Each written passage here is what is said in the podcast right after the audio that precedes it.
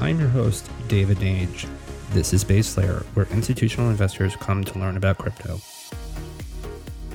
The views, information, or opinions expressed during the Base Layer podcast series are solely those of the individuals involved and do not necessarily represent those of ARCA, where David Nage is a principal. ARCA is not responsible and does not verify for accuracy of any of the information contained in the podcast series available for listening. The primary purpose of this podcast series is to educate and inform. The podcast series does not constitute financial advice or other professional advice or services. Please do your own research. This podcast is presented by Blockworks Group, one of the best digital asset, event, and media production companies that I know of. For exclusive content and events that provide insight into digital assets, visit them at blockworksgroup.io. You won't be disappointed. Welcome back to Base Layer. This is David, and this is your new episode with Cody Willard. Cody has been a hedge fund manager and also a writer. He's been on CNBC, Fox News, and many other different locations. We had a great conversation about the equity markets and about what's happening out there. There's been some really interesting information coming from Robinhood 73,000 uh, accounts that are now holding Hertz when they went bankrupt. And we've seen the dislocation with Icahn when he actually got out at, I think, about 60 cents. And so something interesting is happening there. And we talked a lot about that. We also spent a good amount of time talking about Bitcoin. Uh, Cody uh, started getting into Bitcoin around 2013, and we talked about the purpose of it and why he believes it's still really important to review in a investor's portfolio. So remember, nothing on base layer is investment advice, so please do your own research. And on the flip side, you're going to hear a great conversation with Cody Willard. Enjoy.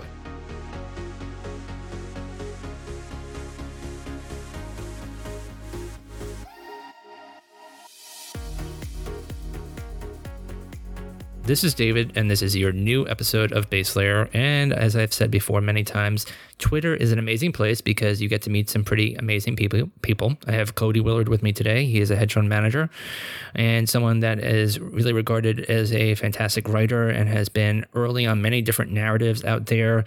And so, Cody, thank you for joining us today on Base Layer. How are you? Hey, thanks. That was a nice introduction. Appreciate it well, I try to be nice to people before I rip into them. No, I'm kidding. I don't do that here. I don't do that here. I'm not Joe Rogan. Um, maybe one day.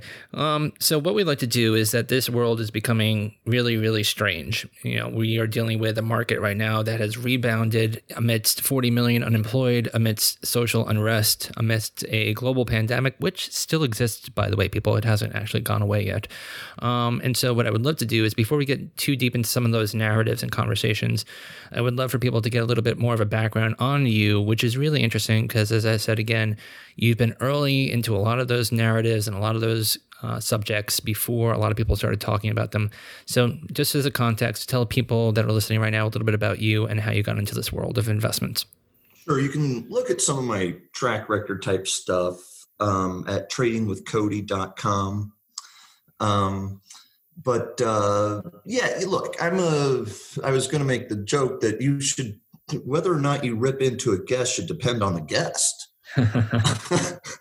I was an anchor on Fox Business for uh, two and a half, three years. I was on CNBC. I was Kudlow's sidekick for many years, and um, I ran a hedge fund um, from 2002 to 2007 when I closed it to become a TV anchor full time, and then um, I didn't really like doing TV. So after uh, three years of full time TV, I um, somewhat retired moved back to New Mexico. I would hate to say, but um, at an early age and was just going to write mostly. But along the way, I got married. I have uh, two beautiful daughters, one of whom is uh, one's six years old, one's about to turn five. The um, younger one has a genetic disorder called trisomy 13, okay. and she has a trach and uh, doesn't walk or talk, but she's uh, awesome, and we have a blast. And mm-hmm. I was just playing with her and her sister this morning, mm-hmm. but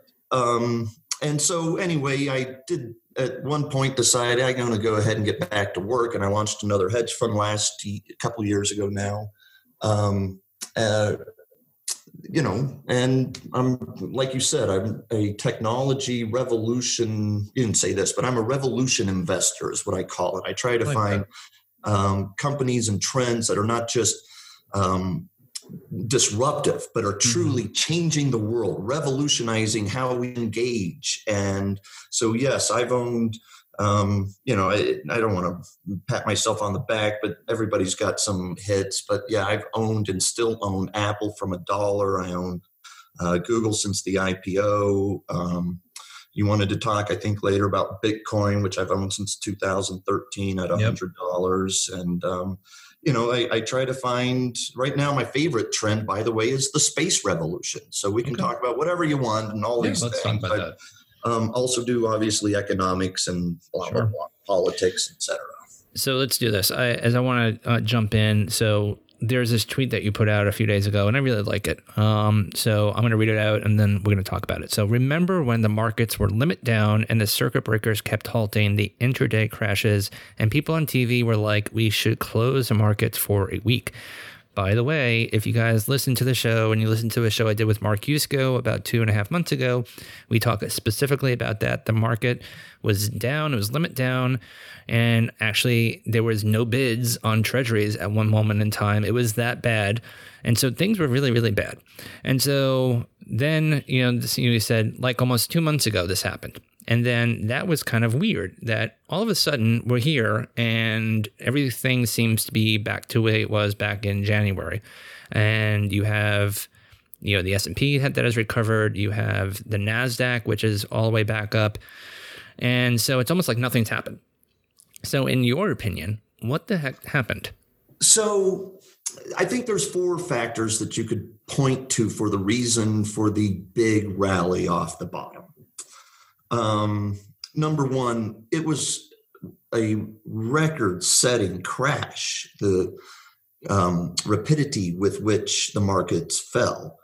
Um, I call it the Kurzweil um, rate of change, which mm-hmm. things are, it's named after Ray Kurzweil, um, the author of.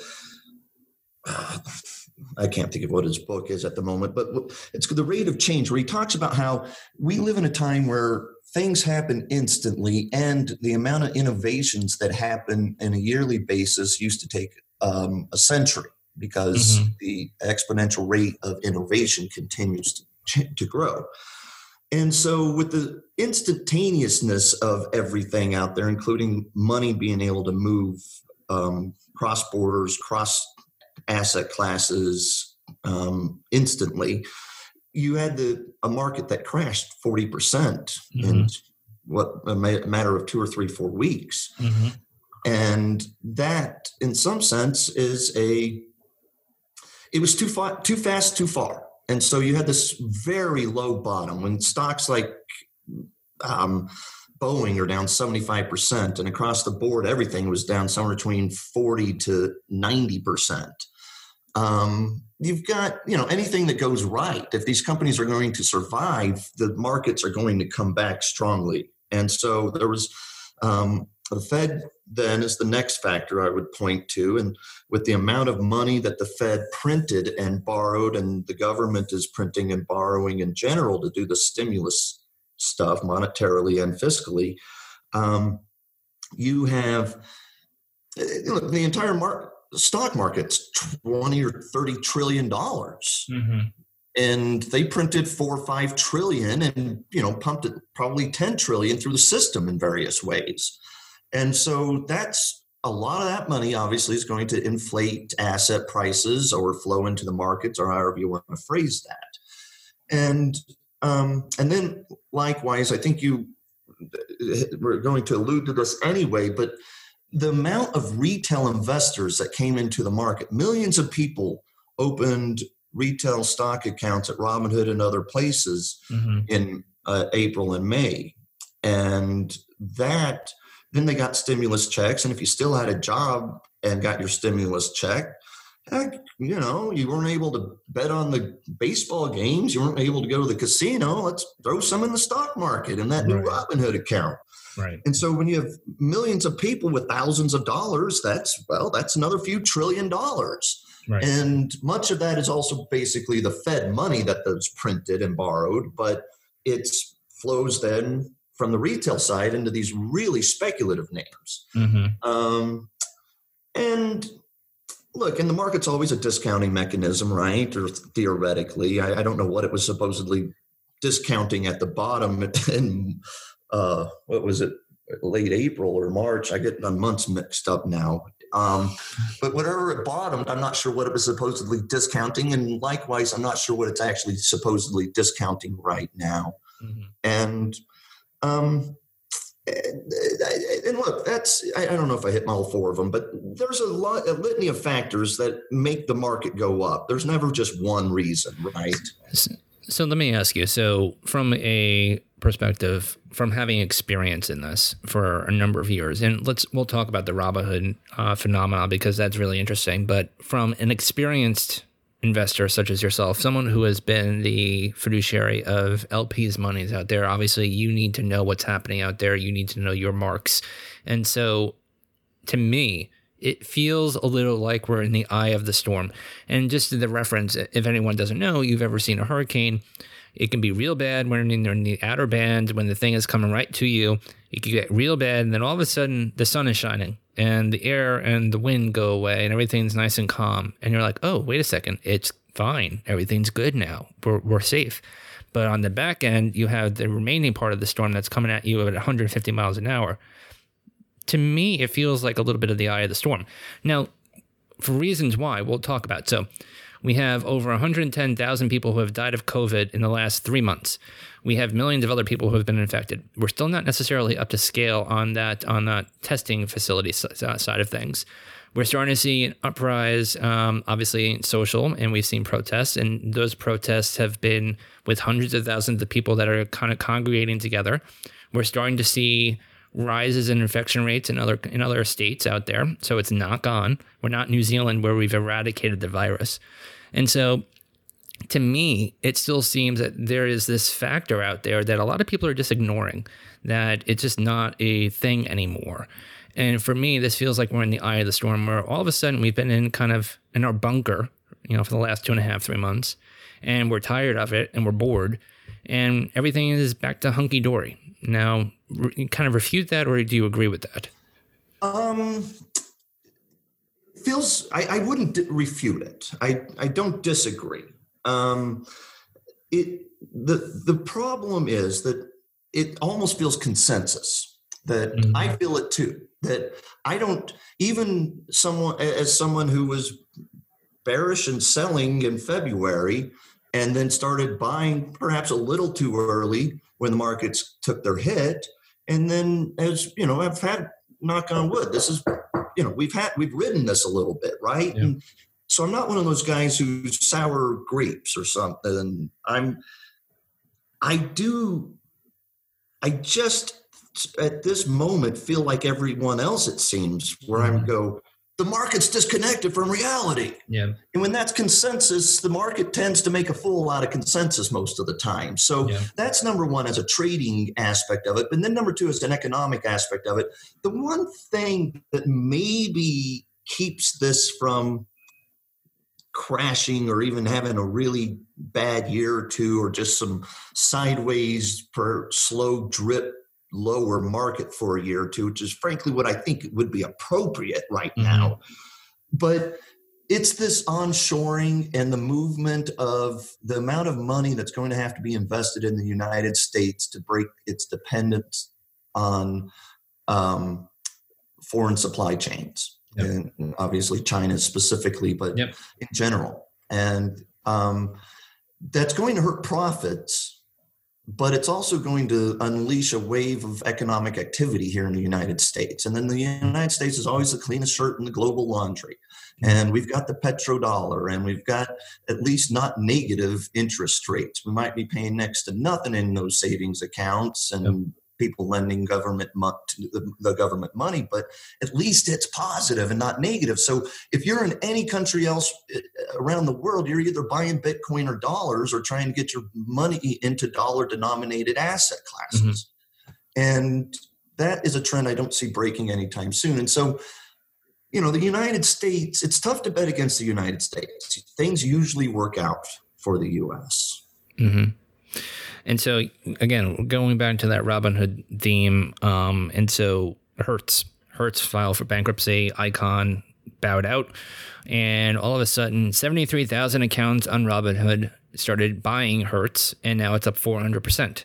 So, what is going on here? So, the legends of the Leon Coopermans, the Icahns, all of those guys out there that have been stewards of capital, have made billions of dollars, either as activists or amazing traders and asset managers have been somehow been missing the boat. The airline for companies, for goodness sake, Delta, and all the other ones out there are on the rise. And I keep seeing this guy, Dave Portnoy from Barstool uh, Sports, and he's on there now. He's got his videos and he's talking about how he's trading this and that and the other thing.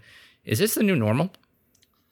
No, no, it's it's all good for everybody while it lasts, but this never ends well. Um, look, there's I was short Hertz uh, trading with Cody. Um, subscribers know this. We shorted Hertz a year ago at 15 18 dollars or something and um, rode it all the way down and covered i think uh, i don't know early march um, and did not catch the actual bankruptcy unfortunately we made some great money on the way down but the, what I'm also want to get to is I have this playbook I've written about over the years that I don't use all the time, and I also didn't use it this time because I'm trying to be defensive, and I don't like the risk reward of being aggressively trading right now in general. Mm-hmm. But you can buy stocks of a big company when they the day they file for bankruptcy and you hold it for five days, you sell a third of it, and you hold the rest of it for five weeks and sell the rest um, or you sell it along the way for the next five weeks. And in general, that almost always works out. It's got an 80% hit ratio over time. If it's a mega multi-billion dollar company household name that files for bankruptcy you buy the stock the day of and one of the reasons why is because all those guys who were smartly shorted into the bankruptcy they've made their money. They're going to cover. They're going to get out. Mm-hmm. And so there's a natural buying force that comes in, and then there's the speculative people that don't understand that it's truly in bankruptcy, and then they start right. buying it. And so in this particular case, that was on steroids. I I don't know that I've ever seen a stock go up a thousand percent after it went on. Uh, it filed for bankruptcy. Mm-hmm. Sure, it's happened, but I've never. I, it's rare, and so right. this was that trend happened on steroids. You had all the shorts cover, but then you had all this these millions of retail investors look at, hey, Hertz, we can buy it for 50 cents. What can go wrong? And it became a self-fulfilling prophecy, a virtuous cycle. I, I call it vicious because really it's going to end up hurting all of these people. Mm-hmm. Um, there's no value there. It's certainly not five dollars. Although, because it's now back to five bucks, it's almost possible that Hertz could maybe recapitalize all of a sudden. Wow. Raise some money from their equity. I don't even know. It doesn't make any sense. No, and so, by the way, that's also why I keep getting defensive in my portfolio. I'm trying to protect gains. I'm trying to protect the, money in these uh, uh, in the accounts because mm-hmm. I don't a lot of this stuff isn't making sense to me. I can explain it after the fact, but I don't, when I can't predict with any or even have a sense of what's supposed to be happening here and things are weird and unprecedented. Eh, let's just be a little, let's raise some cash. Let's buy some gold. Let's buy some Bitcoin. Let's be cool. It does not make sense. Very well said. So before we go, I want you to talk about Bitcoin. So as you mentioned, you entered it around 2013. Would love to hear your thesis why you kind of alluded to it. And then you know, obviously, I, I, imagine you still believe in it. And do you believe in it because of this new, you know, as I said, it's not a thesis, it's not a hypothesis.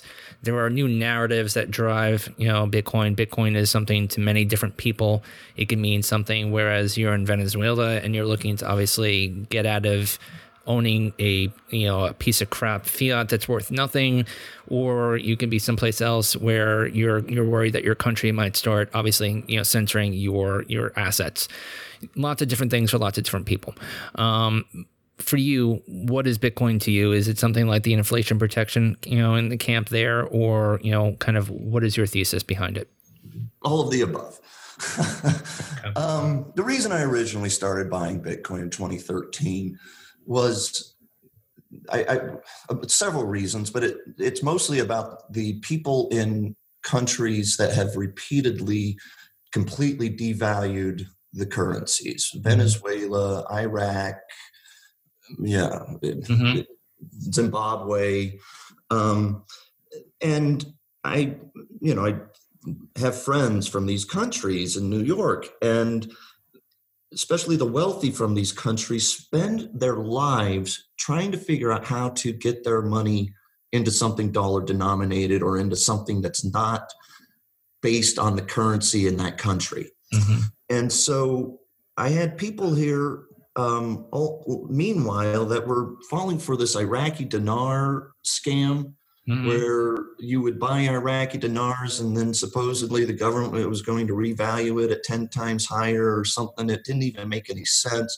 But I wrote an article for the Wall Street Journal about why I wish people would buy Bitcoin and not Iraqi dinars. And you should just put maybe 1% of your assets into Bitcoin because the thing might really be revolutionary. Its mm-hmm. concept is sound. The idea that this real um, this actual digital currency that cannot be inflated mm-hmm. artificially. We had know the playbook for how many will exist, and mm-hmm.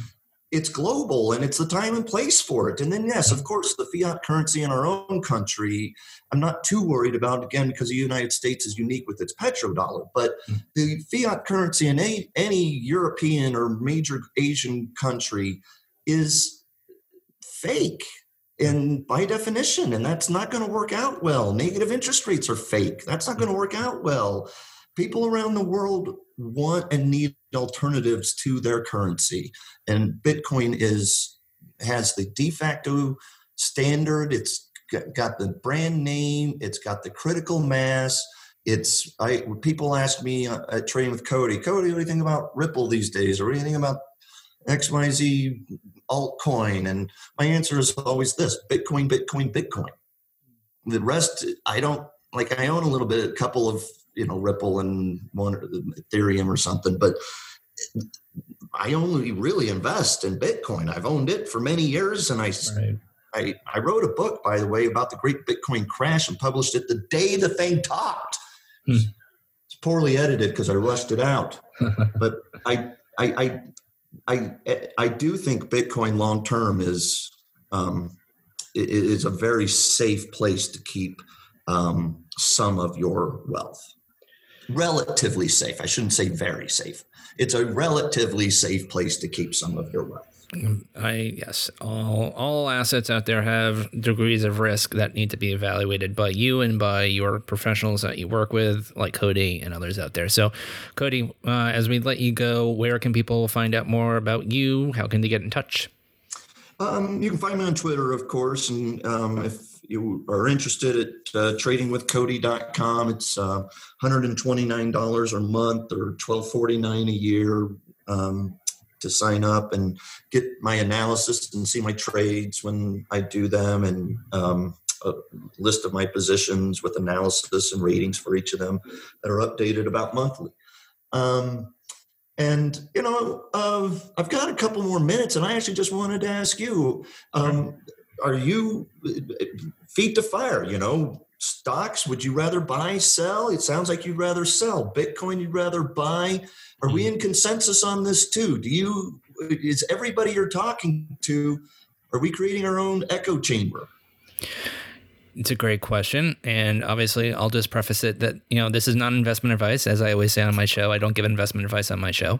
But, you know, from my perspective, I see that the market capitulated, you know, very hard in, in March, as we just alluded to and we talked about. And then we saw a tremendous amount of intervention, monetary and fiscal intervention. I've also been monitoring the equity markets for the last decade now, and I've seen what companies have done in terms of their buybacks and in terms of their dividends. You know, the share buybacks have been, in my opinion, you know, a steroid as well too. Whereas the company itself might have hundreds of millions in their coffers, and they're not necessarily spending it on internal capex and R and D. They rather just go out and either do a buyback um, of their stock so they can remove some of that float, um, or potentially maybe look at M and A activity and pay and overpay for a company to be accretive to their pipeline. And so I have seen you know this kind of massive dislocation within the equity markets for the last decade. I think what we've seen, what you know kind of came to light is that we saw a lot of the emphasis and a lot of the scrutiny on those buybacks over the last few months. That has seemed to kind of dissipate over the last few weeks with the markets obviously rallying. Um, but I've always been concerned about the equity markets. You know, why, you know, and I'm not picking on one particular company, but why would something like Tesla be at over $900, you know, the book to value and all the other kind of intrinsic, you know, fundamentals there? Again, oh it's a great company. It's a great company. Just, it's a great company. I, I, I want made, the car. I want the car. We made Tesla the largest position in my hedge fund, in my personal account, mm-hmm. and at trading with Cody last year at yep. $200 a share. Mm-hmm. We've been riding it ever since. Mm-hmm. This thing is going to be a trillion dollar company. They're going to do a trillion dollars someday. And again, there's always risk. I'm not stating this like it's a guarantee, but I still own it, still my largest position. And there is a reason that it is at these values because the market is, you never know when the market's going to discount the next five years of revolution. Right. In my opinion, and I've, you know, coming from the family office world and talking to a lot of investors who did much more fundamental analysis, more Graham Dodd type of analysis, the Buffett type of analysis, I think they also became disenchanted with the equity markets because they became all algorithmic. You know the algos were fighting algos. You know a lot of that the machines were kind of at the hands of the market you know these days. And so for me, I've always liked more the early stage venture where you can get in early, you can see what's happening with the income statements and the balance sheets, you can get much more transparency into actually how things are happening. You can look at the cost of customer acquisitions, you can look at all those things. So that's my own personal. Uh, but as relates obviously to digital assets, you know, it's my opinion, and I believe it's shared by my firm, that you know digital assets, especially Bitcoin, is an asset that is untethered to the financial markets. It is something whereas the financial markets may go one way or the other, but Bitcoin is away from that. It is systemically away from all of that. Um, and as you alluded to, you know, with 21 million hard cap, it is also there is a lock on that. It cannot be reproduced. And as many other people out there suggest that it can be you know, kind of forked, and the forking will be dilutive to that. Well, no, because Bitcoin has the the best network out there, the best developers out there. They have built a system that has been up 99.9% of the time in the last 10 plus years, and so it is you know something that is very resilient comparable to the others out there. And so you know, there's in terms of the equity markets versus digital assets and other things out there you know, as you know, uh, all investors need to, uh, you know, kind of determine their risk and return. You know, as a family office investor in the previous life, you know, you have to determine kind of how much risk you want to put out there on a yearly basis, and then make your determinations from there. So, you know, that would be the the primary guidelines, obviously, that everyone would follow. But you know, for me, my own personal opinion is that we've seen a lot of issues then I just think are unhealthy in the equity markets. I think there are still companies out there that are doing amazing things. You alluded to space, obviously. You know, Elon Musk and SpaceX just put a com, you know, put you know, did amazing things over the last two weeks. You know, there are companies out there that are creating new drugs. There are companies out there, especially with COVID, that are able to use genetic sequencing to come up with vaccines in three hours and potentially, you know, uh, you know, kind of stave us off from massive global pandemics in the future. So there are great companies out there, um, but I've just been a little concerned with the activity, you know, over the last decade on what they've been doing out there, and I think we need a little bit further transparency. Hey, interesting answer. Um, can we leave uh, with one? Uh, I liked your positivity there, and I just wanted to leave. Um, sure. You know, acknowledging the protests and everything going on, and I always strive to be better, uh, a better person to evaluate my own life. Mm-hmm. Um, and um, I, um, I think the status quo uh, can be challenged and should be challenged at all times because we can always improve things. And yes, um, thanks for having me over here. Cody, it was a pleasure. Thank you for coming on the show, and we'll be talking to you again soon. Take care. Thanks so much.